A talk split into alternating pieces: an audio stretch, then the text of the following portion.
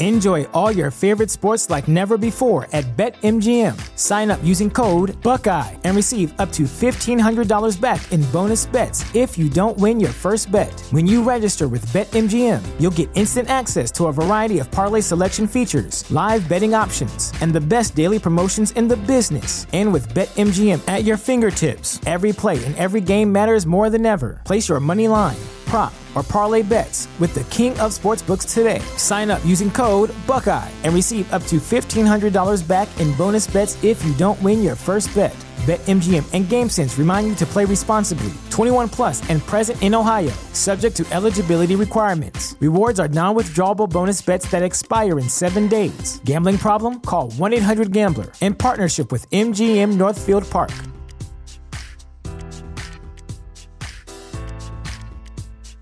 This is the place where black is the main character, where we dive into something new like the latest season of Them, The Scare, and the award winning American fiction. Or add to the experience by buying or renting the biopic of a legend, Bob Marley, One Love. And add on channels like Paramount Plus and Starz to bask in nostalgia with Beverly Hills Cop and BMF. Explore Prime Video's culture rated collection and enjoy old school greats and new school hits. Restrictions apply. See Amazon.com slash Amazon Prime for details. You know how to book flights and hotels. All you're missing is a tool to plan the travel experiences you'll have once you arrive. That's why you need Viator. Book guided tours, activities, excursions, and more in one place to make your trip truly unforgettable. Viator has over 300,000 travel experiences to choose from. Everything from simple tours to extreme adventures and all the niche, interesting stuff in between. So you can plan something that everyone you're traveling with will enjoy. Real traveler reviews give the inside scoop from people who've already been on the experiences you're considering. So you can plan with confidence. Free cancellation helps you plan for the unexpected. And 24 7 customer support means you can travel worry free. Download the Viator app now and use code Viator10 for 10% off your first booking in the app. Find travel experiences for you. Do more with Viator.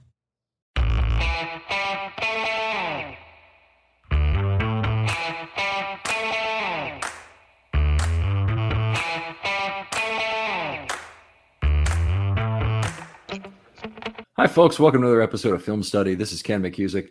We're continuing on with our expectations series this year. Got a couple good ones for you today. Isaiah Likely and Rock Ya-Sin, uh, both expected to be fairly key contributors to the Ravens this year. Here to talk to me about both of them is Brandon Croxton. Brandon, how you doing? Hey, good. Hey, I'm doing well, Ken. Good to talk to you as always. Uh, great to have you back on the show, Brandon. You become something of a regular here. Really appreciate your uh, your contributions to it, and and uh, looking forward to doing more shows with you. But I guess we'll start with Isaiah Likely, uh, a second year tight end now, uh, who just turned 23 in April, got drafted out of Coastal Carolina in the 22 draft, uh, and immediately vaulted onto the scene with both his camp and preseason play. Yeah, absolutely. Like he really showed out uh, right at the beginning of training camp, and it really carried over into the preseason. Um, he he looked like a you know, just a diamond in the rough. Um, he's he's big. He's six four. He's really he's really a smooth route runner. Um, he he has good hips. He can move. Um, I don't. I'm not sure what he ran in the 40 uh, coming out of college, but he can go to the uh, he he can get to the intermediate zones pretty easily. Yeah, that was one of the problems. That Coastal Carolina had some sort of funny track situation where a couple of players ran a lot slower than expected.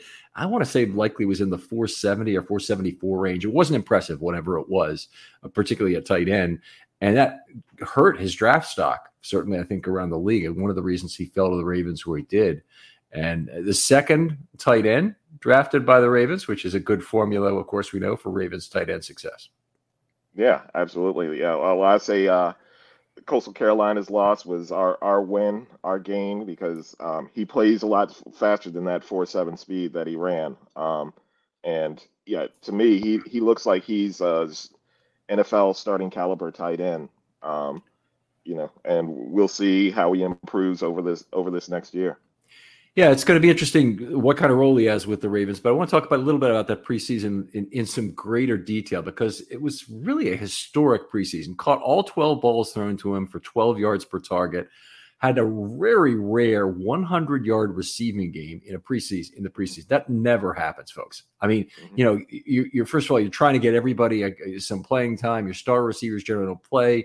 Your your second set of guys is playing with a bad quarterback typically, so they don't mm-hmm. typically make a bunch of plays. So Isaiah likely having I think it was eight catches for 100 yards exactly uh, was really a remarkable game. The other thing we saw that was really troublesome in the preseason was likely getting some holding calls on the run plays.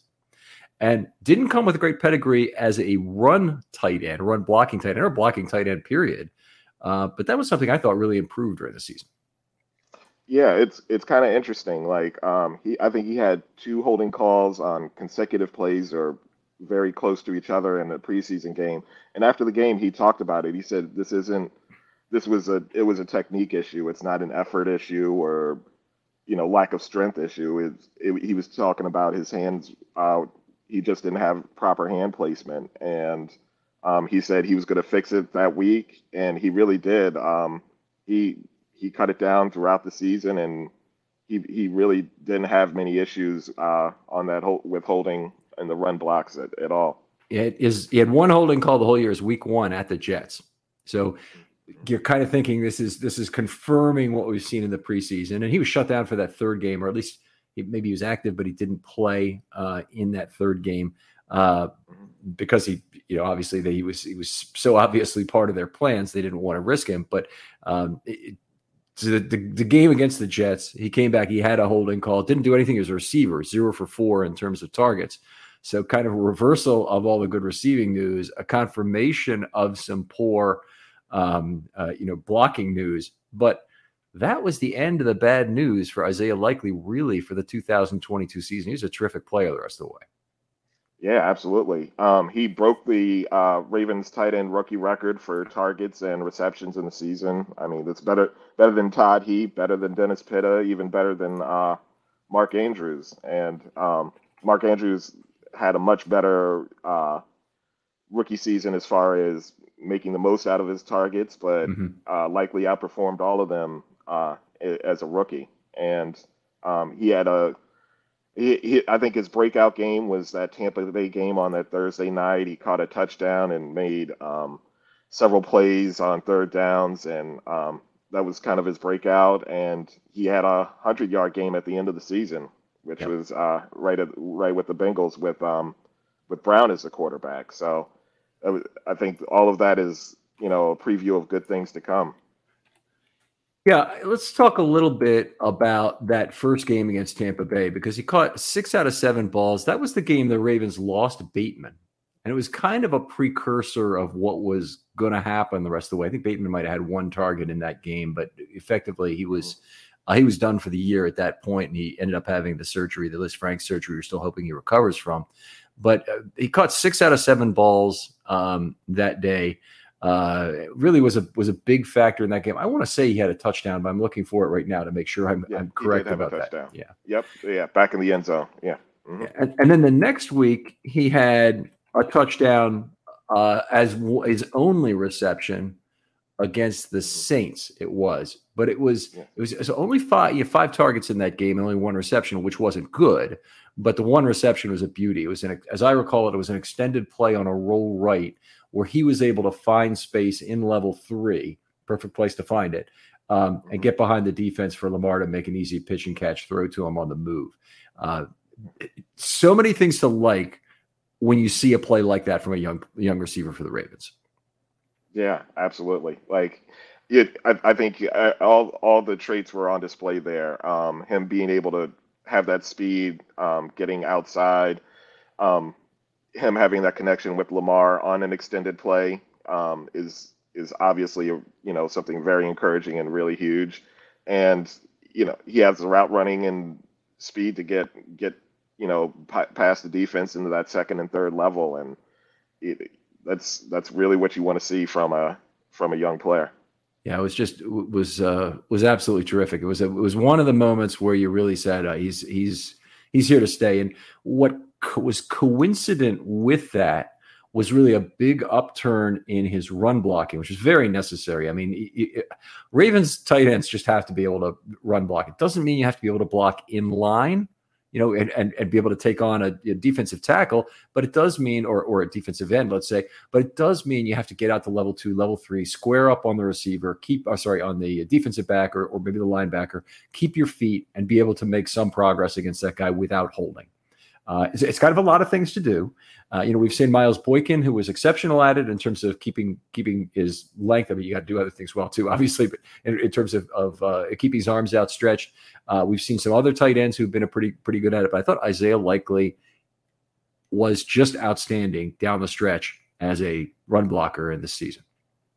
Yeah, I mean, especially in a Greg Roman offense where they run so much, uh, you know, two tight end sets and, um, you know, they they run the ball so much and they run it. You know, that's the key to the offense and is running the ball is getting those uh, getting those tight ends to be able to you know hook the linebacker or kick out the linebacker and or even get to the second level to a safety. I mean, those are what change uh, what turn five yard runs into 25 yard runs and he he he was you know definitely exceeded expectations, especially for a rookie. I mean, especially you know for a fourth round rookie. Maybe you expect that from a first rounder that's played in a big time school at a big time college, but a small school fourth round pick for him to come in and really hold his own and perform well in the run game is you know very encouraging. Yeah, I, I agree tremendously, and and uh, you know what? What was remarkable? The Ravens' offense really moved to this ultra-heavy scheme, and likely ended up being a very key player in it. And it, just to remind people a little bit, the Ravens last year played probably the heaviest scheme in a relative sense of any team in NFL history, if not that, very close to it. In recent years, um, the highest number of fullbacks plus tight ends plus OL sixes per play was uh, turned in by the 2019 Vikings, who had 1.99, and the Ravens were up north of 2.3 for, for the season. I mean, just ridiculously higher than the, than the highest in recent years.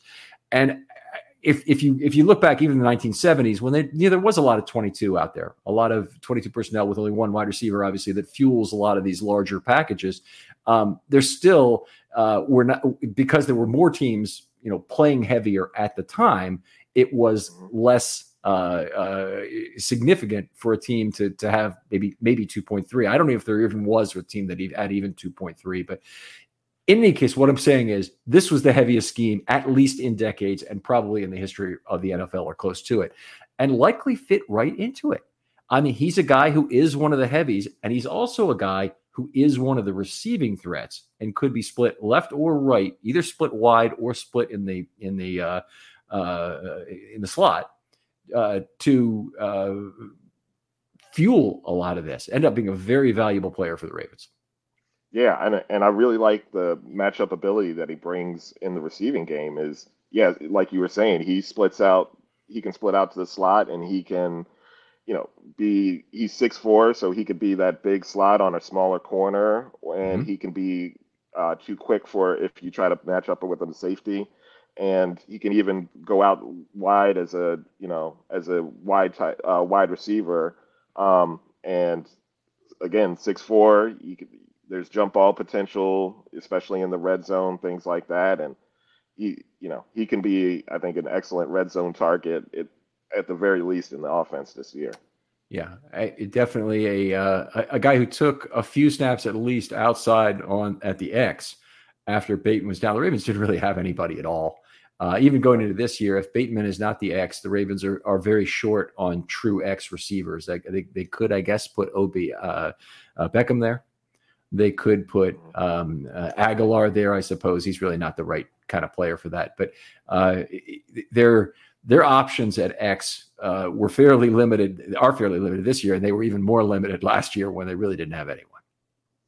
Right, exactly. I I think a, a, lot of that was out of necessity because once Bateman went down, there was really yeah not not a whole lot at the wide receiver position that could do much of anything. So, but yeah. again, like I I really do think he made the most of his opportunity. Like um, Bateman going down, you know, it hurt the team, but he it, it really gave him an opportunity to step up, and in, I think in a lot of ways he really did.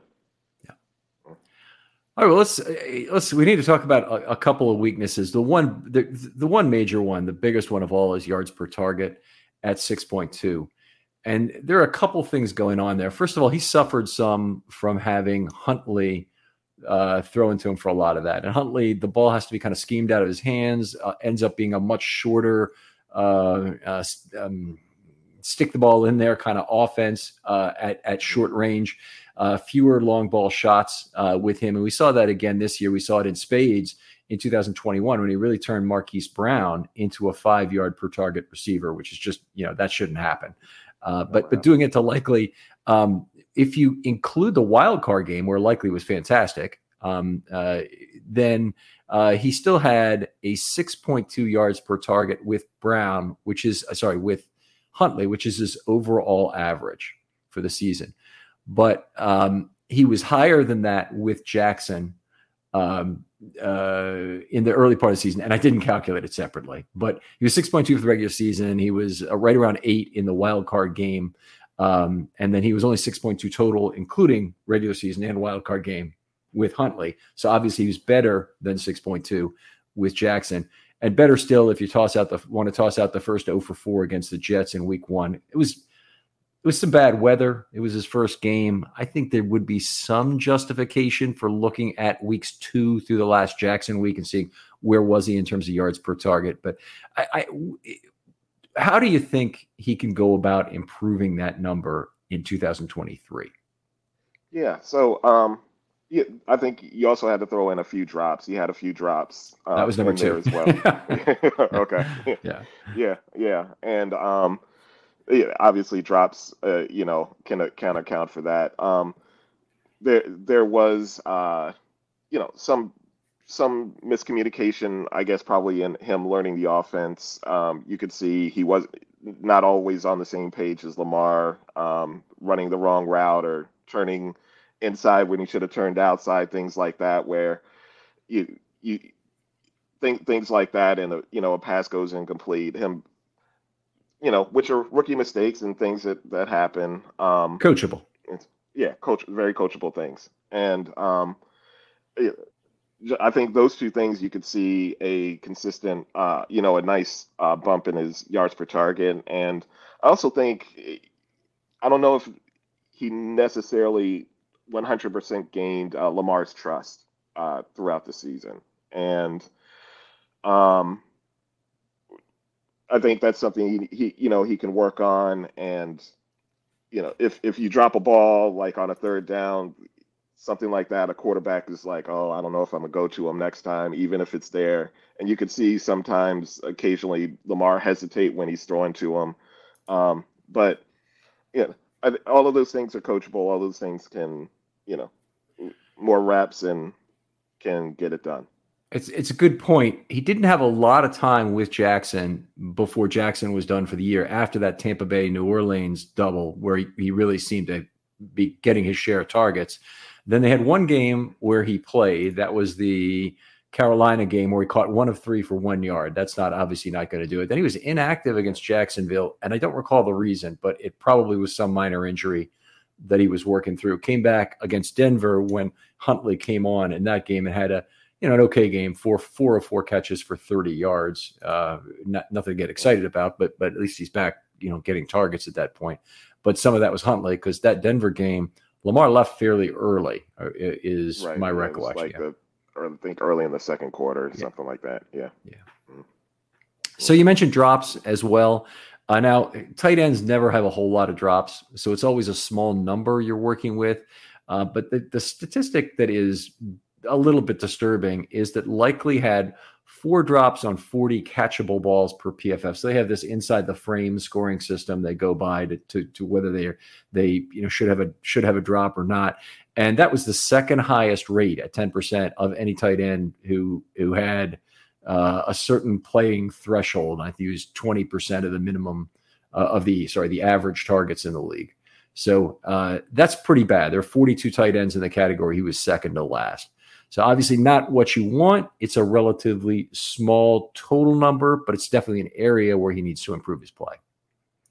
Yeah, absolutely. And you you have to imagine this I mean, Lamar is by far the best quarterback he's ever played with. He's probably had the strongest arm. Adjusting to you know the velocity that Lamar throws to to whatever quarterback he had in college, plus you know the speed of the game. It, that's something to address. It, you know, it takes some adjusting to, and you, you're going to have those drops. And it, I, I think again, like all of these things are correctable. Um, it, with you know just through more experience and better you know more coaching. Yeah, just getting used to the speed of the game is something that I think we already kind of saw some of that happening in the last season. We certainly saw him have a big playoff game. We saw him have big moments at midseason that we've talked about. Um, you know, then he's getting used to another quarterback in terms of of Huntley, uh, you know, dealing with a game on injury. But uh, you know, I I I find it difficult for people to believe that they'd be pessimistic about 2023 based on the way he played down the stretch. And you know what? The other thing I really have to put a high value on is it, it's an oddball offense, even for a tight end. Even though it's tight end centric, there's no tight end who's who's played in a Roman type offense very often because they don't they are played at the NFL level and even in college they they play a much more wide open style typically uh, running out of 11 personnel is more common. Uh, you do have a little bit more fullback use, I suppose, in college, but it's really not hyper prevalent anymore. Uh, it's just a it's a very odd offense. It's one that a, that a, a, rookie tight end you'd expect him to struggle a little bit with. Yeah, absolutely, and it, it, a lot of rookie tight ends, you know, no matter the scheme, struggle in their first year. Um, you know, it's a lot that you're putting on them because you're asking them to be key in the run game. You're asking them to be, you know, weapons in the pass game, and it's it, it it's a lot. They're they're they're learning routes. They're you know they're probably running routes that they may may or may not have run in college, and it it it, it can just be a lot for any tight end to adjust to the pro game. All right, so let's look forward to 2023 here because Charlie Kolar was obviously was inactive pretty much the whole season. He came back. He played the last week in Cincinnati. He looked terrific, um, and he will be one of two major competitors for likely this season for playing time. So the first is you know neither of them is going to get Mark Andrews snaps, uh, or you know maybe Mark Andrews plays a few less snaps, and each of them gets some, but it won't be much from there, just a trickle. Uh, but the other major contributor, uh, sorry, uh, competitor for snap time is 11 personnel. If the Ravens go to 11 personnel, then it's probably Andrews is on the field, or it's Andrews and one of the guys, which means they're all dealing with snaps out of an eyedropper, as I call it, that are going to you know be reduced for all tight ends. Um, but if they're going to you know run a fair amount of 11 personnel this year, it, it has to cut in, I would think, at a likely playing time. Right, exactly. Like um, just from all of the wide receivers that they've added, um, I, I'm I'm hoping to see you know uh, Likely's targets will probably either flat or you know possibly go down. Hopefully they'll go up a little bit, but I, I think it's totally possible that uh, these you know the the 11 personnel when you're you know when you're paying Odell 15 million dollars and you're you're you're, he's going to get snaps at least at the beginning of the season to see how good you know how good he can play and then you have Bateman and you have Flowers. It, you know, there, there's there's investments there that people want to see paid off.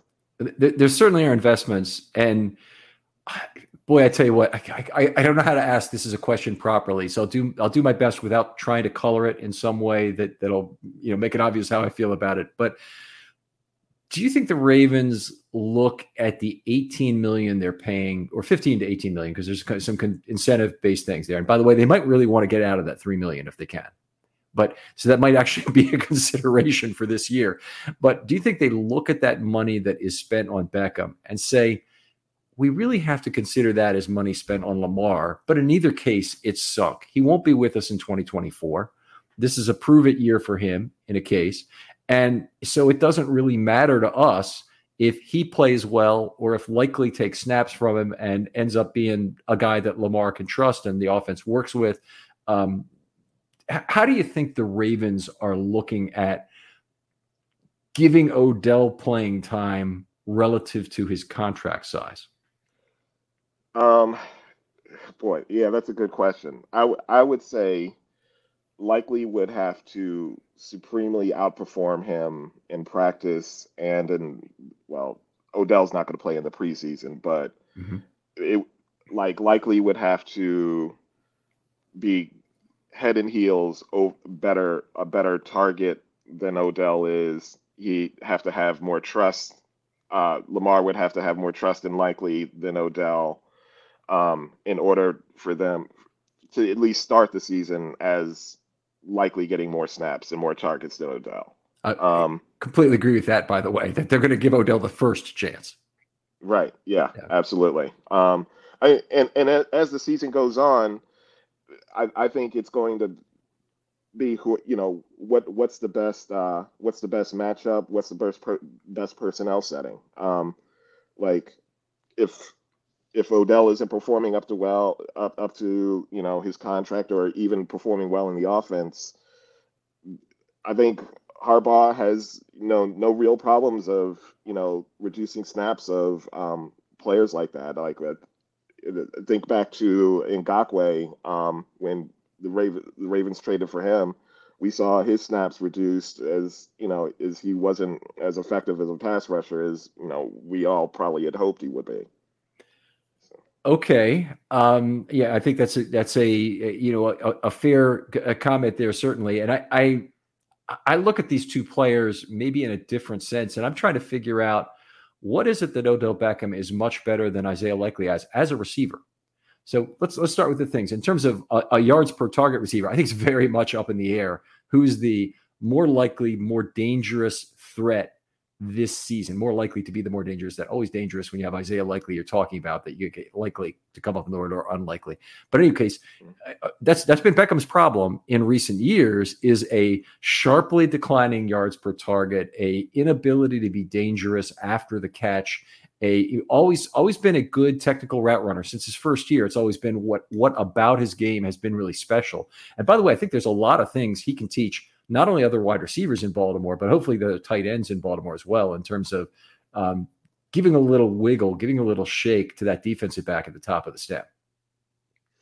Yeah, um, I, I would I would say I'm I'm a little bit more optimistic on Odell um, mm-hmm. than maybe what you you sound like you are. Um, I I think what we saw from Odell, um, not just in the Super Bowl but in the playoff playoff run with the mm-hmm. Rams, he was, I mean, he was a pretty high. I mean, he had a very solid uh, playoff run there. Um, I mean, I I think even his yards per target were up around ten for the for those three or four games that they were in the playoffs. So um, he's he he looked like a, a viable weapon um, before he got injured, and obviously in that Super Bowl game.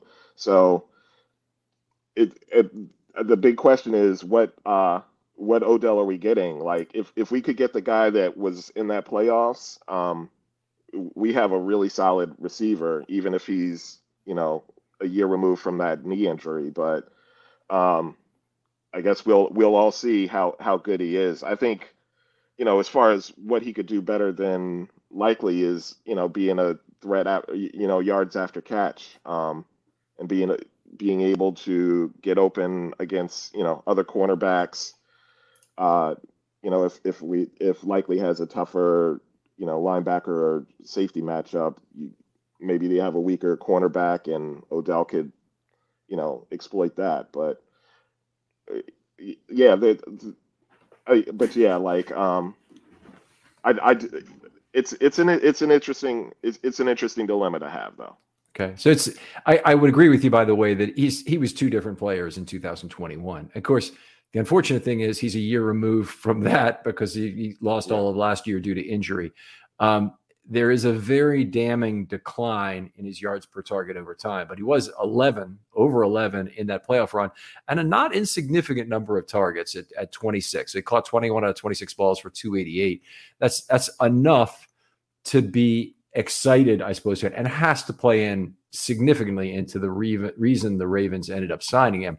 Uh, that said, I struggle to believe that he's recovered to anything like that level, um, and, and in particular that we could expect it going forward after another year off. Yeah, I I, I agree. it's it, you know it's I'd love to see it. I and I mean um you know I think all the reports around the NFL was when he had that workout for all the teams. They said he, he's back to what he was before. Um, and I, I guess you have to take take a, take words a little bit, and I think yeah. you know I, that's going to be one of those things I'm watching the training camp every every every time I get out there is you know seeing how he looks. Yeah. Right. He, the the problem is before what is what you really need to get to because he, his his best season as a pro was his rookie year when he had 10.0 yards per target. If you just look at uh, you know what happened since then, 9.2, 8.1, 7.4, 8.5, 7.8, 7.4, 6.5 that is a ski slope of production, and then zero or you know none, undefined last year with uh, with uh, mm-hmm. with out for the whole season.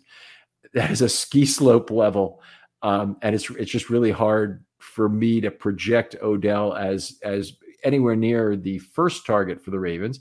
And I hope you know he can he can be a if he could come in and be what um, Houston has been to the defense, be a specialist, pick up first downs when they're needed, um, on, on third down.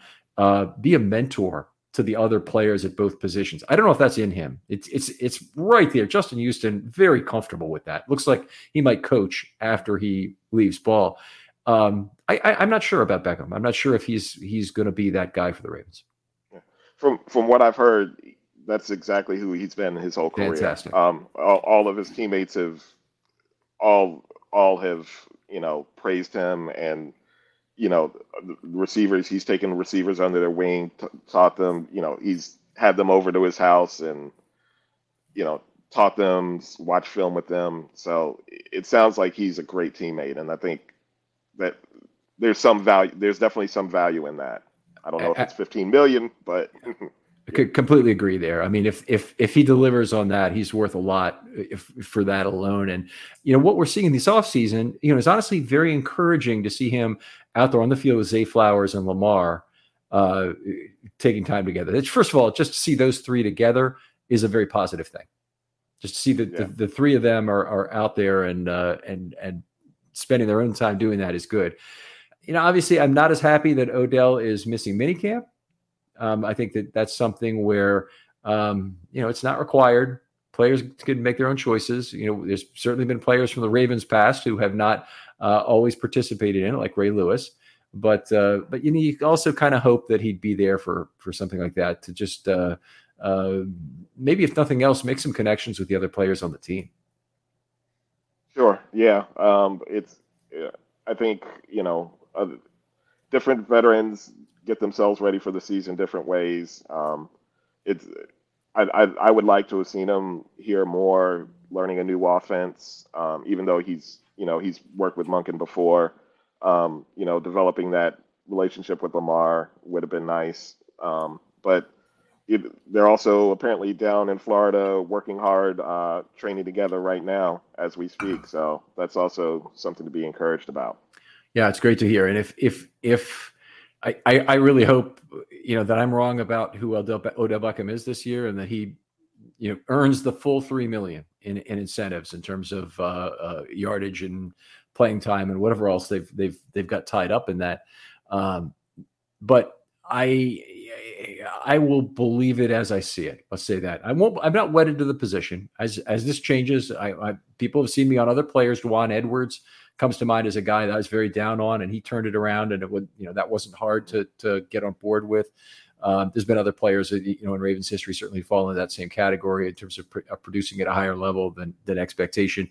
Um, just, you know, th- we've we've seen this movie before in terms of a guy who's had um, you know an older receiver who comes to the Ravens with big expectations, and sometimes it has a happy ending if we're looking at Anquan Boldin, and sometimes it doesn't. If we're looking at any number of other guys, start with the, the, the Cardinals receiver Frank Sanders that I have a hard time remembering his name sometime, but uh, many others. Mm-hmm. All right, let's let's move on here because I want to get back to Likely and and talk about where you see him. You mentioned that you could see his targets dropping. I think I would say it's probably unlikely that he gets to 60 targets again without injury playing a fairly significant role in that. Sure. Yeah, I agree. Um, I mean, I, you know, part of the reason why he got so many targets was the Ravens were had so little um, depth at wide receiver. So just the fact that you, you know they've brought in Beckham, they've drafted Flowers, you know, Bateman's coming back, and hopefully he, you know he can be here for an entire season, and you still have Andrews. That's a lot of, you know, that's a lot more uh, mouths to feed, and mm-hmm. you know, it, it, I, I'd like to see it at least get to back to 60 targets, but it's it, I, I would guess more than likely it's going to go down. Yeah, I would I would agree with that too. And you know, in a way, it's good. I, I, a lot of the receivers who are getting targets for the Ravens need fewer, and they need fewer targets that are on the margin specifically. Andrews really suffering from that. Uh, is has been my theory is that you know at 100 I think it was 113 targets he had last year, but the the last 20 of those that are probably bailout ta- targets are really dangerous throws made by Lamar in and Huntley for that matter in in difficult situations where they're hoping you know Andrews can bail them out of a bad situation in a one-on-one matchup sometimes and sometimes worse where you know there's a one-on-one with a loose bracket behind that where a lot can go wrong uh, in terms of the ball getting picked off and we've seen a, a lot of that happen to Andrews in recent years where there's a lot of interceptions on balls thrown to him uh, and it's it's this multiple coverage focus that is that is what's really getting him um, in these situations. And I think the, the, big thing for the Ravens this year will be if Lamar can spread the ball out effectively, those marginal targets to each receiver will be reduced. You won't have as many deep balls to Marlon Brown were another one where there are a lot of deep overthrows to Marlon Brown. So his catch rate never really looked that good on long balls um, because Lamar was he, he was overthrowing or overthrowing the defender intentionally so that the uh, uh, you know Marquise Brown also had less of a chance at the football. Uh, not, I mean, you know, Marquise Brown is a smaller guy. Also, I don't want to get too much into the detail on that. The marginal targets, anyway, for both of those receivers, Andrews and Brown, were hurting their overall statistics. And I think that with a Monken offense, where hopefully it's a multiple read offense for Jackson, um, there's a there's a better chance of him spreading the ball out to more receivers. Yeah, absolutely. Um, I, I, I agree with you. Like part of one of my notes on, on what a good season is is doing doing more with less. Is um, you know quality uh, targets over quantity and jump jump right into it. So, so the way we've been doing this is you do your good. I'll I'll say how I would adjust your good or, or add some minor twist to your good, and then you do great and I'll do great uh, uh after that. So your your good season is what what is it? Okay, yeah. So uh, for uh, first um, is obviously uh, hold off Charlie Kolar and be the top uh, tight end backup. Um, you know, Kolar was the higher draft pick. Um, you know, it's going to be a competition between the two of them, and uh, likely just needs to make sure he, you know, secures himself as the top uh, number two tight end behind Andrews. Um, and also continue development as a blocker and pass catcher. But um, uh, you know, like I was saying, um, you know, you want to concentrate on uh, quality targets as opposed to quantity, and it at least reach that uh, eight yards per target mark, um, even if it ends up being right around 50 or 55 targets for, for the season. Um, I, I, think that would be a good improvement. But I think the most important thing that he could do um, is make the uh, 12 personnel be a, the major reason why the 12 personnel is the most efficient um, personnel grouping for the offense. And um, it, like those are, you know, him being a big red, red zone target um, and just, you know, making making the, the 12 personnel the the the most efficient one was the I think the biggest thing that would be a good season for him. Okay, I, I, I really like yours for for starters. So you got a couple things in there that I really like. First of all, if he's the reason twelve personnel is what really clicks for this offense, then that's fantastic. That's that's probably the best reason I've heard. I, to me, I don't. I, I almost think he doesn't really have to beat out Kolar. He just has to be super productive in what opportunities he gets. And I think the opportunities will come, whether they're, they're he beats Kolar out of snaps, he gets him because Andrews is hurt, Ricard all of a sudden is not the same player, and and they need to use more of a of a uh, flex or move tight end to uh, get value on the field. I think all of those things are possible. Um, but here's here, here's what I actually wrote: as run blocking continues at a similar level, or even a small step back. I think he was so good that he could take a small step back as a run blocker and still be okay. Improves his drop rate and makes better use of space between level two and three with better overall efficiency. My my target and your your target was eight minus seven point five for for improvement. If he's at 6.6.2, 6.4, whatever it was this year, that's a fairly significant improvement. And he's going to have to have some some improvements to YAC to get there. He's also going to have some improvements to drop rate to get there. He's also going to have to probably have some decrease in marginal targets to help get him there. But whatever combination gets you there, winning two of those three, say, uh, to pick up an extra yard per target, I think would be terrific. Um, you know, a couple breakaway plays would, you know, would obviously be part of that from a YAC perspective. But I, w- I would say if he could do that in in between 45 and 60 targets, so 60 is what he had last year. If he could do it at at least 75 percent of the targets he had last year, I'd be pretty happy with that.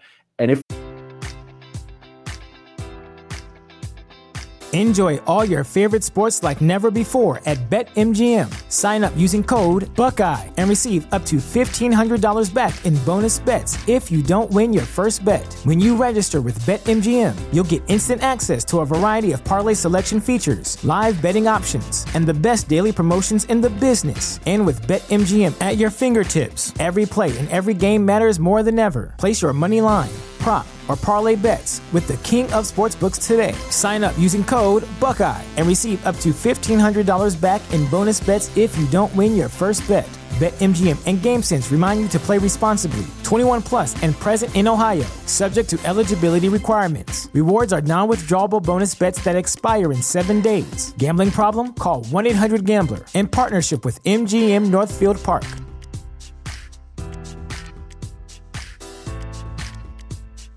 Welcome to Prime Video's Culture Rated Collection. This is the place where black is the main character, where we don't jump through hoops just to hear our voice and can fall in love with illuminating documentaries like Giannis, The Marvelous Journey. I'm just a hard worker that's trying to survive. Enjoy the animated series, The Second Best Hospital in the Galaxy. All doctors report immediately! Where we dive into something new like the latest season of Them, The Scare, and the award winning American Fiction. Welcome home, baby! Or add to the experience by buying or renting the biopic of a legend, Bob Marley, One Love. I want my music to unify people. And add on channels like Paramount Plus and Starz to bask in nostalgia with Beverly Hills Cop. This is the cleanest police car I've ever been in in my life. And BMF. You're about to take over the whole nation. Explore Prime Video's culture rated collection and enjoy old school greats and new school hits. Prime Video. Find your happy place. Restrictions apply. See Amazon.com slash Amazon Prime for details. Support for this podcast and the following message come from Corient. Corient provides wealth management services centered around you. They focus on exceeding your expectations and simplifying your life. Corient has been helping high achievers just like you enjoy their lives more fully, preserve their wealth, and provide for the people, causes, and communities they care about. As one of the largest integrated fee only registered investment advisors in the U.S., Corient has deeply experienced teams in 23 strategic locations. Corient has extensive knowledge spanning the full spectrum of planning, investing, lending, and money management disciplines. Leverage Corient's exclusive network of experts to craft custom solutions designed to help you reach your financial goals, no matter how complex they may be. Real wealth requires real solutions. For more information, connect with a wealth advisor today at corient.com. That's C O R I E N T.com. Corient.com. You know how to book flights and hotels. All you're missing is a tool to plan the travel experiences you'll have once you arrive. That's why you need Viator. Book guided tours, excursions, and more in one place. There are over 300,000 travel experiences to choose from, so you can find something for everyone. And Viator offers free cancellation and 24 7 customer support for worry free travel. Download the Viator app now and use code Viator10 for 10% off your first booking in the app. Find travel experiences for you. Do more with Viator. What's the easiest choice you can make? Window instead of middle seat? Picking a vendor who sends a great gift basket? Outsourcing business tasks you hate? What about selling with Shopify? Whether you're selling a little or a lot, Shopify helps you do your thing, however you cha-ching. Shopify is the global commerce platform that helps you sell at every stage of your business. From the launch your online shop stage to the first real life store stage, all the way to the did we just hit a million orders stage. Shopify's there to help you grow. Whether you're selling scented soap or offering outdoor outfits, Shopify helps you sell. Wherever and whatever you're selling, Shopify's got you covered. Sign up for a $1 per month trial period at shopify.com slash try. Go to shopify.com slash try now to grow your business, no matter what stage you're in. Shopify.com slash try. Let's toss that in there. 55 targets at 7.5 yards per target, let's say, is 412 receiving yards. That I think he had 375 or thereabouts last year during the regular season. I I think that could really be contributory to the 23 Ravens. How are, how would you feel about that if if all of this thing increased efficiency leads to a you know a 400 yard season? Yeah, I I mean I think he's definitely making an impact on the on the team, um, especially if those can be you know more high high leverage uh, downs like red zone targets and third down catches to move the chains. Good uh, point. You know, yeah, those that, that's exactly what you want from them. Um, and you know, you, you can't expect them to be, you know, a, a big 700, 800 yard tight end, you know, with with Andrews there and with the receivers that they have. But he, something like that is definitely a uh, an impact on the team. Yeah. Okay, let's move on. What do you? What is a great season in your mind for Isaiah Likely? Okay, I would say um, establish himself as a top uh, three or possibly four uh, pass catching weapon in the offense. Um, I, I, I would highly doubt he's going to surpass Andrews, um, and I would hope uh, Bateman is you know at least the number two option. But if he could be that number three, um, you know, be be surpass Beckham, you know, maybe hold off on Flowers or if anybody else emerges, um, him being a top three or four weapon in the offense would be, you know, a, a really good uh, good start to the season. Um, and getting um, I, would say if if he could get to 80 to 80, 80 to 90 targets in the system where they do a lot more just two tight end sets and um, looks a lot more like the Georgia offense when they had the two tight ends that were running all over the field making plays. Um, and him getting to, you know, even above that eight yards per target metric would be, um, you know, a, a really great season. And really, you know, you know, to build off, you know, the 12 personnel, make the 12 personnel the preferred and the number one go to base uh, base uh, uh, grouping for the offense if, uh, is, you know, I think that would be a great season for him. Okay, I, I, I really like that. I think you laid it out there very well. I've got maybe a t- slightly different spin on it for that's different. I, I I want him to take a large leap as a receiver. And you said become one of the top three or four receiving weapons, but that's essentially, I think, what I've got here. Such that he's schemed more as the first or second read on individual plays. So that's that's what I want to see. obviously, the Ravens are gonna gonna try and um, distribute the ball better, I think, under Monken. I think that's going to be part of the plan. And I think it's it's going to be there will be some Lamar making choices, but there should also be some schemed plays where he's got read one, read two, and hopefully can quickly make his decision between those two. And and for likely to get a lot of those throws, he really has to be number one or number two. You, you can't always be a bailout target. He can't always be the guy Lamar looks for because he just won't be. I mean, Andrews will be that guy still a lot. Mm-hmm. I think you know Flowers or Bateman could be that guy. I think you know there's there's too many other options in terms of who could be the the, the guy who bails him out on extended plays. So I, I think you're you're right about that. And I've just said it a slightly different way. I want fewer drops and I want more YAC. He didn't have a catch, I think, over 34 yards this last season. I, I definitely want to see some more breakaway plays, which that'll that will help build his YAC a lot. The fewer drops actually it won't make that much of a difference because if he cut his drop rate in half, which is about what might be reasonable to expect, he'll only cut himself from four to two drops, which when you think about it is, you know, an extra what 15 yards for the year or whatever he's going to get out of that. And that's not the it's not the biggest number um, that you'll see. Uh, he, I want him to, at 8.5 yards per target. The Ravens with their tight ends have been able to do that in some years recently, particularly with Andrews, even with some disadvantaged targets. So I think 8.5 on a second tight end is not unrealistic. And I think that would be uh, very good. And then the biggest thing I'd say is going into 2024, I hope likely is one of the players who is a mitigating factor. And they by the end of the year, they feel this way to the projected losses they'll have of Beckham and Agholor to start with. But both neither of those guys are going to be here in 24. They both got uh, void year contracts, which are which force them to basically leave town or or be re-signed again. Which I, I think either uh, it, it, it's very unlikely that they'd be back with the Ravens in 24. So the Ravens will be looking for additional answers at receiver. And I'm hoping that an emergence of likely in a year like this, I don't think it has to be a big increase in targets, would um, uh, mean that he uh, he is part of the solution to that problem. Yeah, yeah, um, yeah.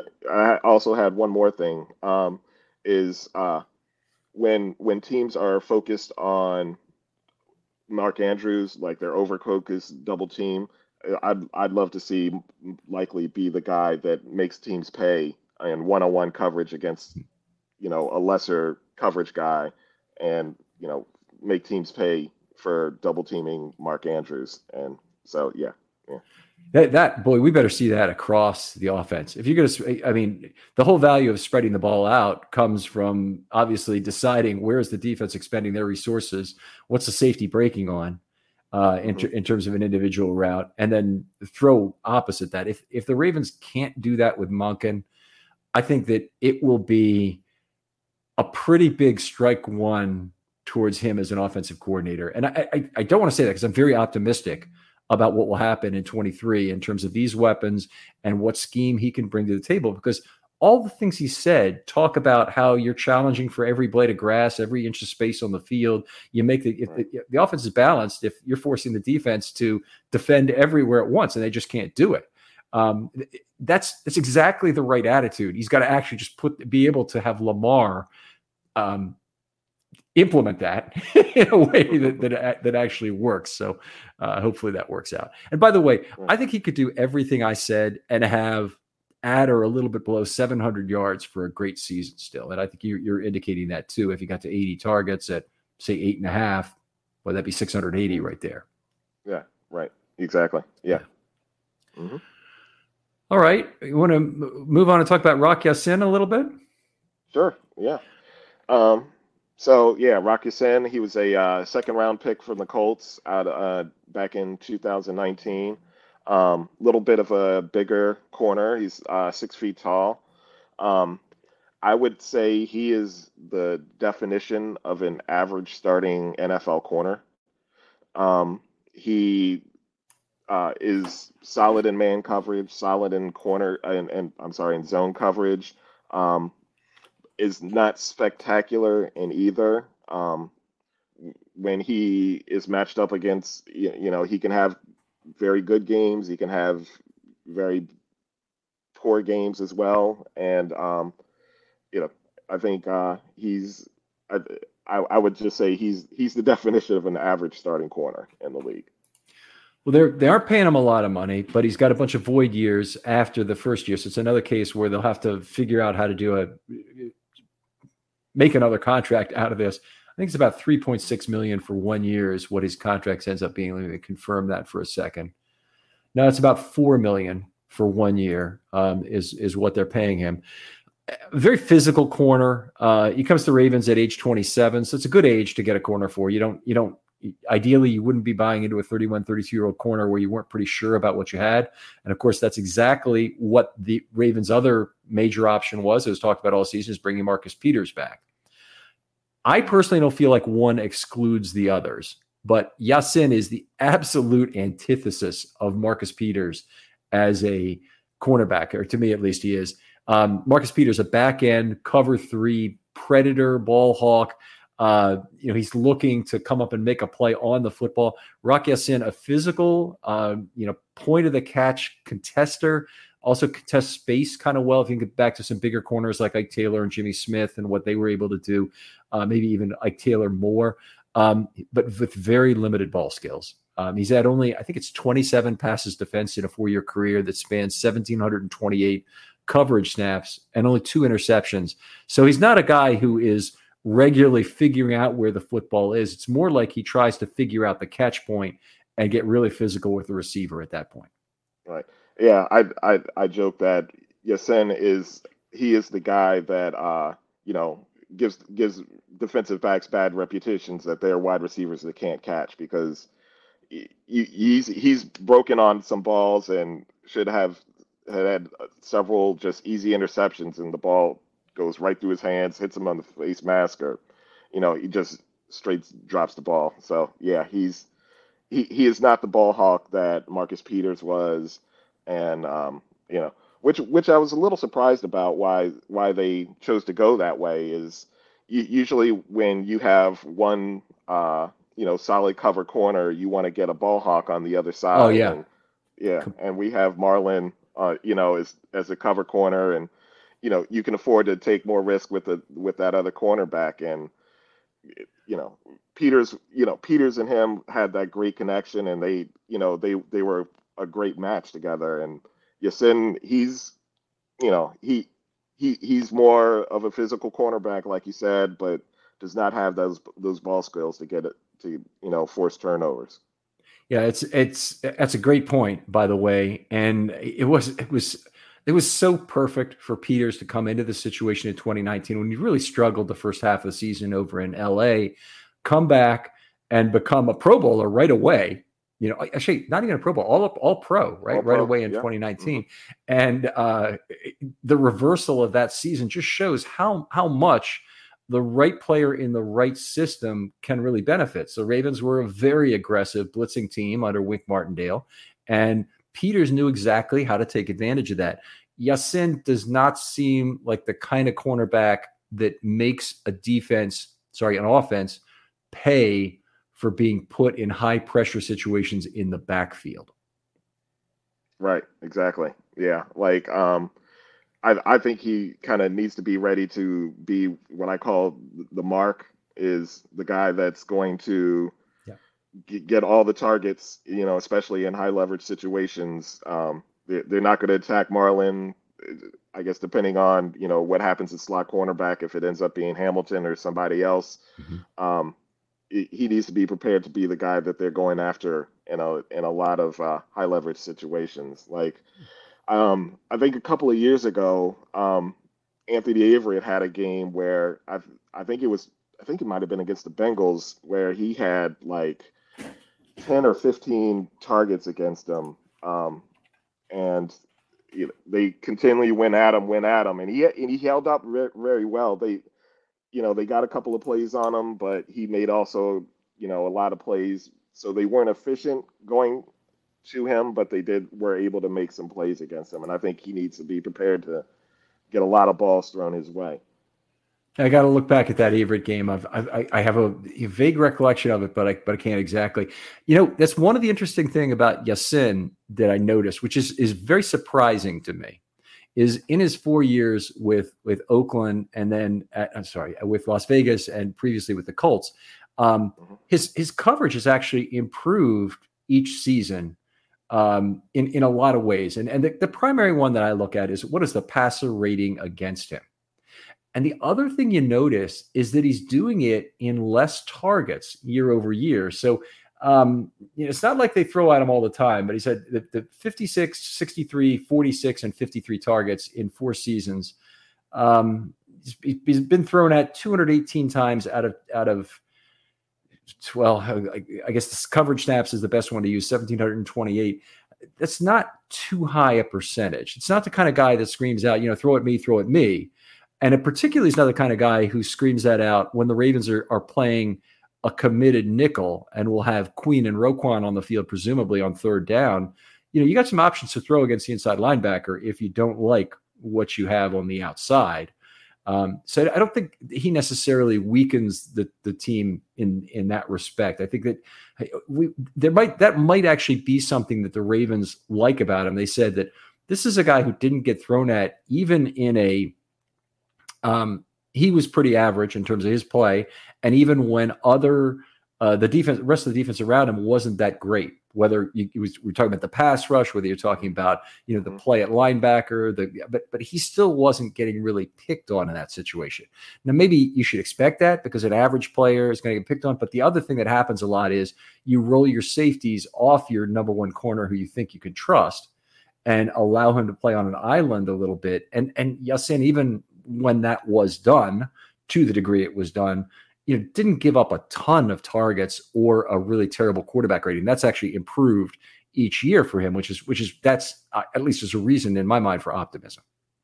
Oh yeah, well I, I think it's also you know very good considering you know he doesn't get many interceptions. That his passer rating against keeps going uh, down because you know the biggest thing to hurt a passer rating is interceptions, and if he's not getting them, that's something to be op- kind of optimistic about. Yeah, great point. And just his his passer rating over the four years, just to give you an idea 101.4, 105 in his second year, 93.4, and then 82.5. And with his coverage improvements that have happened, um, oftentimes what you'll see is a very grabby cornerback, and particularly a physical guy like Ya-Sin. You'd expect his penalty numbers to be higher than they have, but he's only he's only been flagged seven times the last two years combined. And I think that's pretty damn good for a, a an in your face physical corner. Doesn't always play press or anything, but he can. Um, you know, depends on that mirror and probably some contact at the top of the stem to, to kind of throw the, the throw the timing off. Um, it, it, just I I think it's more typical if a guy is leaving himself out there to be beat either at the line of scrimmage or at the top of the route that that those guys end up getting grabby um, Ya-Sin is not a guy with with outstanding makeup speed, so he'd be a guy that that I would have thought you know probably would have been penalized a lot more. You know, we saw Brandon Stephens, for example, get really grabby when things were not going right last year. And there's other players too. It's not, I don't want to pick on Brandon. There's lots of players who fall into that category. Um, Chris McAlister, 2006, by the way, still a pretty damn good cornerback, or people thought so in his eighth season. Penalized 15 times that year. 15 times wow. on a defense yeah. that had 56 sacks, I think 56 or 60. I can't remember which one is the big year, that or 2014. But uh, it, it just, I, I, don't know how you do that at corner, um, but yeah, but he managed. That's, that's rough. yeah. yeah. Yeah. Uh, so uh, let's talk about some other things in terms of, of how the Ravens deploy him. Now I want to talk about one other. I want to talk about one other weakness before we get into deployment the reason for optimism, obviously, his his his quarterback rating against and his generally his coverage skills have improved as he's learned to, I think, make do with who he is a, as a player in four years. What has gotten worse is his tackle rate. He's missed a ton of tackles last two years in particular. And he had a combined 18.3% missed tackle rate the last two years. I think that's on like 17 misses. So it's not a small number. Um, make sure of that. Yeah, PFF has him for 17 misses anyway. So that's that's to, to me that's one of the real problems. It's very difficult to put a guy on an island if he's going to get a beat at the end of that play after the catch for a missed tackle. It's just not something, not a good combination. Yeah, yeah. Um, I I think that's something you know playing for the Ravens, it, missed tackles is not something that's acceptable. Um, so hopefully that's something that will be emphasized and you know just the the general culture of the Ravens, you know, doesn't allow for, you know, to be a poor tackler and and to be a physical corner and and be a physical presence was something that, you know, Marlon will definitely, I think, as a leader, will definitely uh, harp harp on him and, and get on him about because yeah. yeah. Uh, yeah, that's it's a great point, and I have I have some of that later. But why don't we talk about it now, since since it's it's it's where you are something about Ya-Sin, and there's other guys, by the way, on the Ravens defense who I think fall in this category who don't we don't know exactly who they are right now. Another one, Blu Kelly, got no idea. Um, he was not on my top 18 or so cornerbacks in the draft. The Ravens took him. They obviously see something about him they like. His statistics in college in terms of yards per target are terrible, absolutely terrible. Uh, so you you can you can point to the fact that he's playing in a defense that probably overstretched him because they were so bad. But on the other hand, you know, I, I, it's it's rare to see a guy with target, you know, yards per target numbers as bad as he had that goes in the draft and and is really thought of to be a top corner. And I I know there must be physical things they like, but this we look the best example is Roquan Smith last year. Now Roquan Smith, as much as we love him, he was not an all pro level player at Chicago. He had a lot of weaknesses mm-hmm. as a player that seemed to get expunged. Now he's got tremendous strengths as well, but he had a bunch of weaknesses in his game that all of a sudden he's playing for the Ravens. And and you're like, after you've watched a bunch of film when he gets acquired, and then you see this other guy on the field once he's there. I mean, it's not like there aren't similarities, but but uh, you know, just a just a, a far better player. Uh, you know, realized what he needed to do in the Ravens defense, was very comfortable in that. And I wonder if Ya-Sin is a guy who can come into this scheme, who the Ravens have it figured out in terms of who they want him to be within their scheme, that will really be able to to outperform expectation.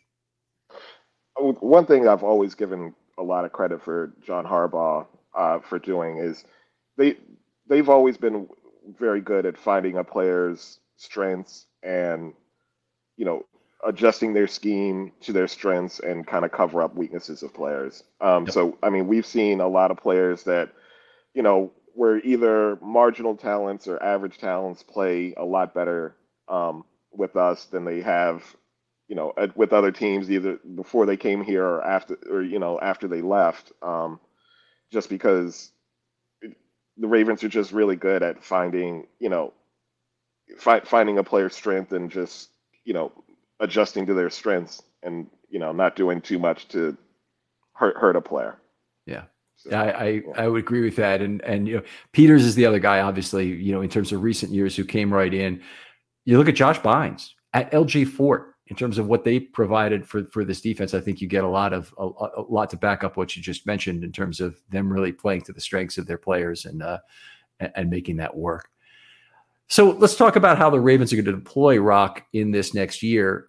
So uh, as of right now, the cornerback depth is so so so flimsy on this team. I think he's fairly obviously he's got to be the starting left corner from where he is. He's played left corner most of his career. Um, obviously, Humphrey's played all over left corner, right corner, and slot, but probably his, his best years play at right corner. Excuse me, playing opposite uh, uh, Peters um, in, in in those years. I would think it's a it's a fairly natural left corner, right corner deal uh, with Ya-Sin and Humphrey, respectively. Yeah, I agree. Um, yeah, we we have a lot of numbers at cornerback. Um, I don't think we have established um, established depth or established quality death. Um, yep. I would say. Um, you know, all all the cornerbacks um, behind Ya-Sin have, you know, shown some imp- like I, I, would say Stephens has shown some improvement. Um, although I would not trust him in a you know in a major role on the defense. Um, and uh, Armour Davis, you know, he really struggled in uh, when when he got his chance. Um, Pepe had his you know had had you know showed some, but also struggled some as well. Um, and then you know you with uh, Blu Kelly, I mean he's a rookie in what a fourth round or fifth round pick. I can't remember exactly which one, but yep. okay, fifth round pick. So it, it you can't expect him to be you know on the on the field contributing much as a rookie in that respect. You know, every time I go over this cornerback list, you know, Trayvon Mullen is there and you know related to Lamar, who knows you know if he if he might see some playing time.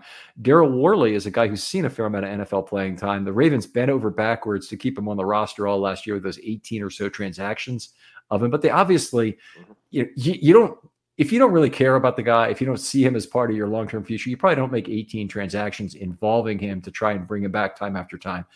I think they just had an idea that that he was going to pass through, and yet right now it looks to me like he's the Ravens' number three cornerback.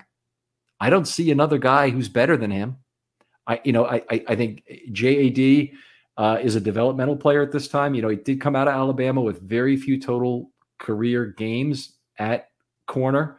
So there wasn't a whole lot there to, to look at. You, have got uh, uh, Mullen, who may or may not make the team. I think he's he's he's got a chance, but he also could end up on the practice squad. It's not the or, or cut and picked up by another team. Um, it, it, Stephens is they're talking about moving to safety, which I think is really premature. I think he could be the Ravens' number three cornerback otherwise, because I think at the end of the last year he played fairly well down the stretch. The grabbiness he kind of worked out of his game, and and you know I wouldn't, I still don't want him on the field at outside corner. But I think outside corner is probably the position where he can develop to play. Um, the problem with Stephens is we need to stop talking about development. This is year three for him. He needs to show what he, what he's got. The Ravens need to figure out what they have with him yeah. because the option value is is running out of that hourglass pretty quickly. Right, exactly. Yeah, like um, I yeah, he played well better as a corner um, outside, and I I was I was hoping that they would keep him in that position, but it's sounding like you know he's he's playing more safety. So yeah, hope hopefully it, yeah, hopefully they move him back to corner or or you know give him give him a real shot. It's it it's really hard, and it's got to be hard on him just as a player to go from corner to safety back yes. to corner and and doing all of that is it like like he he he doesn't get a chance to really learn at any one position and so it, that's really hard I mean, c- completely agree. I mean, that's the Kamalei Correa effect. And, so, you know, he, he was a guy who moved inside linebacker, outside linebacker, and, and you know, never really, um, quote unquote, got a chance. I mean, his mother wrote some comments on things I wrote about Correa that were just terrible. I, hope that wasn't him, but but I think it was his uh, his mother saying, you know, he, you just don't understand. He should be playing outside linebacker where he dominates and whatnot. It's just, i am sure he was not really amused yeah. by the fact that those things were written. In any case, yeah. uh, it, it's. Uh, uh, I don't think we can continue or finish the discussion of Rock Ya-Sin without talking about Marcus Peters. And uh, first of all, does one preclude the other? I, I don't really feel so. So I'll set that up, and I'll, I'll ask a second question at the same time: Is you got a difference in age and a difference in trajectory of play. So Peters is about four years older than Ya-Sin, if I recall correctly. It might be three and a half, but it's but it's in that neighborhood. Um, I guess one of the questions I ask is, since it's only a one year deal for Ya-Sin at four million dollars, who would you really have rather have for 2023 only? at the same price for starters, because yeah, yeah, sure. I honestly like.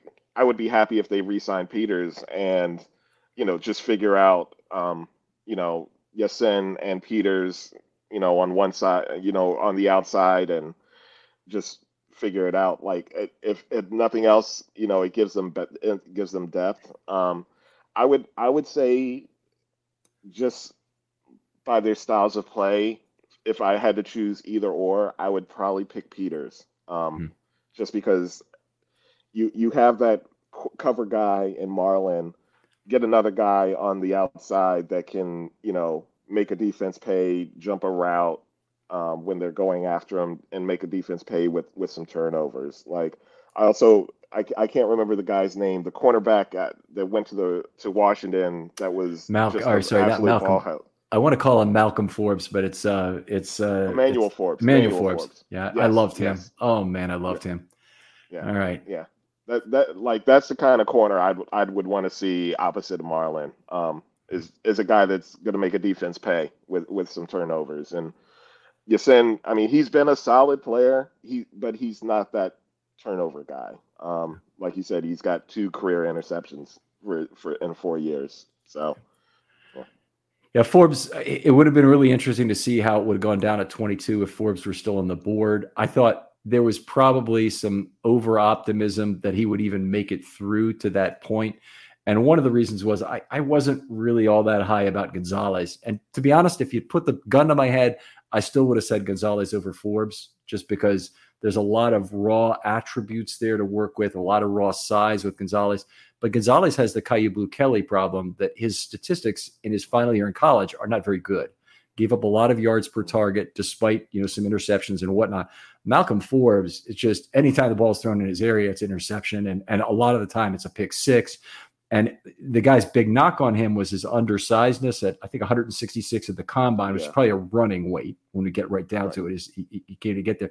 But if you watch him play, I mean, the guy is a fighter, a tooth and nail fighter when playing downhill, um, and mm-hmm. really gets after a, a, a ball carrier. So. Uh, anyway, I, I, thought he'd have been a, a fantastic addition. I think the Ravens loved him too, and they really thought they might have a chance at him. And I bet I, I something just tells me that they might have taken Forbes over Flowers at 22, despite all the potential Lamar fallout that that might have been part of that. Yeah, I, I really like Forbes too. Um, he he reminded me of uh, an older cornerback, DeAngelo Hall, uh, when yeah. he was at his best. Just a short, smaller guy, but a fighter, and you know was also a ball hawk as well. So I, you know, I, I, think he played. He Hall played for Washington, so maybe yep. you know he reminded him of, yeah, him. Could certainly so be that. It, it, to me, DeAngelo Hall, you know, certainly didn't have a bad career by by any stretch, but I think that's almost about the bottom of what you can expect from a player like Forbes. He's, I mean, first round talent. First of all, the pedigree is all there for Forbes. It's not like he's some fraud that you hope is going to work out. He's done everything in college at, a, at an extraordinarily high level, including. Mm-hmm the one stat I love is if you take away his interception yards, interception return yards from the yards he allowed, he's at something like 2.0 yards per target for the season last year.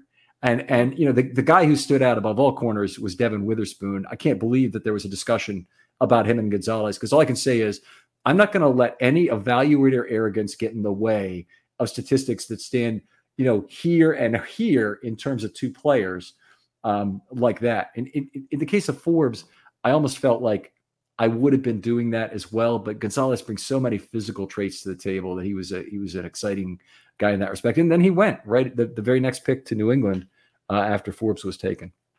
Mm-hmm. Right. Yeah. All right, so let's talk about Ya-Sin and what is a good season and a bad season for him. Let's start with a good season. Let's do it just the way we did last time with Likely. Yeah. So um, I think number one is establish himself as the top uh, either two or three corner, depending on any potential uh, free agent moves that they make or um, trades during the season. That he still remains uh, either the top two or three cornerback uh, for the defense. Um, and I, I, again, like I, I think if he is just the player that he's been for his entire career I think that is a good season for him. Um, be that solid corner, um, not you know not give up a, a bunch of big big plays, and you know hopefully even get your hands on a couple of balls uh, during the season would make a uh, would make a would be a good season for him. I, I really like what you said there, and in particular I don't think it really matters too much if he's the number two or number three corner, but he's providing value when he plays. And it's if they got back Marcus Peters, could be a rotational system, could be a lot of ways that you would bring those guys in. I go back to Marlon Humphrey's team MVP year, which I think was 2018, if I recall. 2017, might maybe 2017. I think 17. Yeah, okay. but he, what, he, yeah, and he never started. Yeah, it, it, he was he was on the field rotationally and, and, and doing that. It's just you know incredible that you you've got a player like that. But um, to to me, if the if the if we're not talking about who's at left cornerback with lots of loud expletives during this season, that's a really good thing. And I don't really care if it's Ya-Sin or Peters who's playing there or even somebody else. Uh, but to me, I, I, said produces much like 2022, so very similar with the Ravens defense with somewhat improved tackling. I do think he's got to fix that to a small degree and alleviates the Ravens' depth concerns with 750 plus snaps played. Now, I'm going to back off that one and I'm going to say basically I, that I agree with you more. And that if, as long as the two, three guys are working out and he's one of those three guys, and however they want to divide up the snaps is fine, as long as the Ravens are getting quality play out of that position. Not not you know league average, slightly above league average, not you know replacement level play, obviously.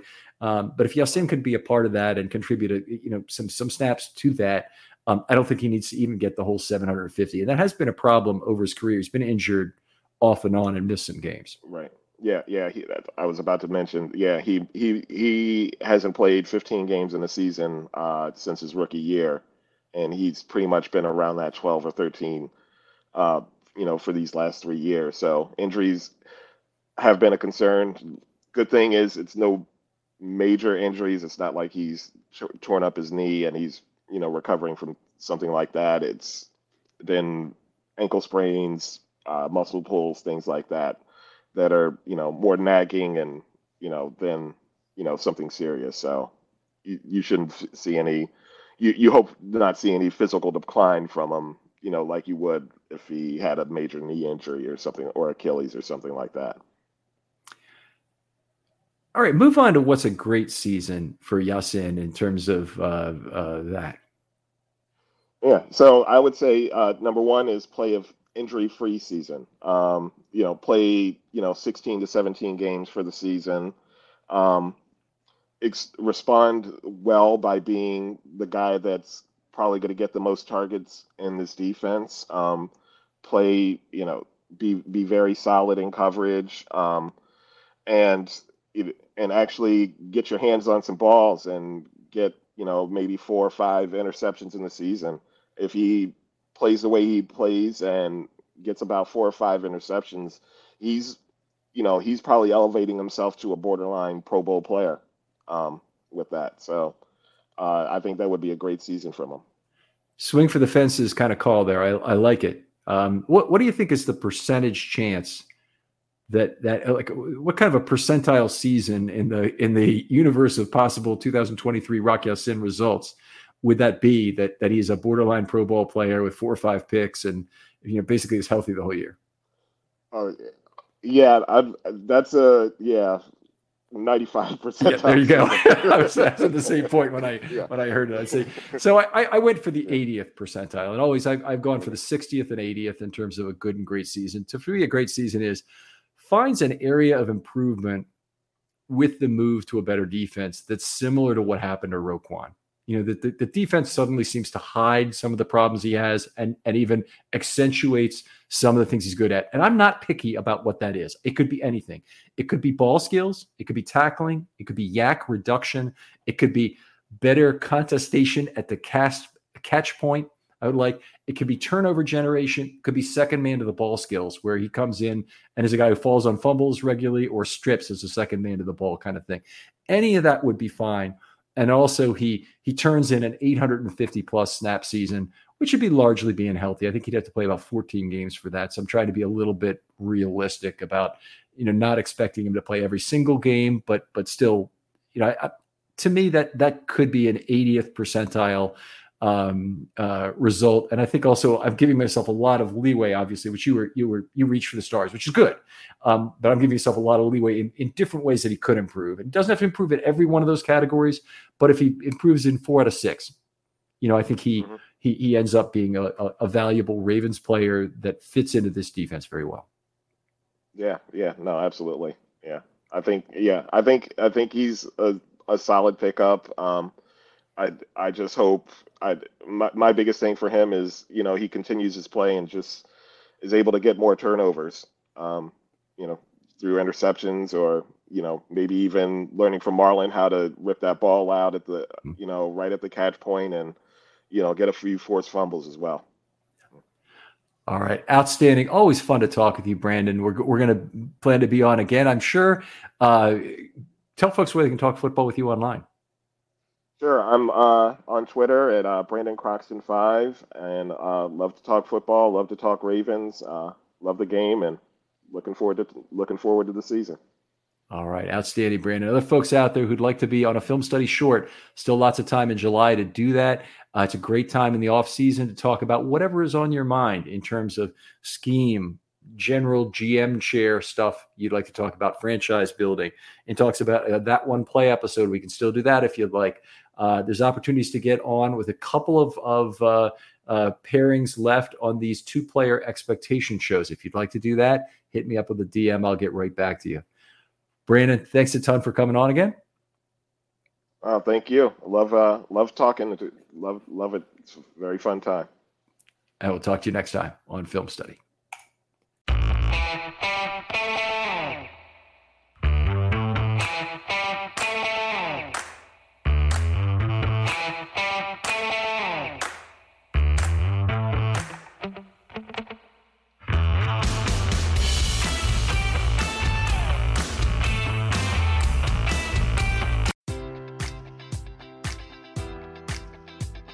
Enjoy all your favorite sports like never before at BetMGM. Sign up using code Buckeye and receive up to $1,500 back in bonus bets if you don't win your first bet. When you register with BetMGM, you'll get instant access to a variety of parlay selection features, live betting options, and the best daily promotions in the business. And with BetMGM at your fingertips, every play and every game matters more than ever. Place your money line prop, or parlay bets with the king of sportsbooks today. Sign up using code Buckeye and receive up to $1,500 back in bonus bets if you don't win your first bet. BetMGM and GameSense remind you to play responsibly. 21 plus and present in Ohio, subject to eligibility requirements. Rewards are non withdrawable bonus bets that expire in seven days. Gambling problem? Call 1 800 Gambler in partnership with MGM Northfield Park.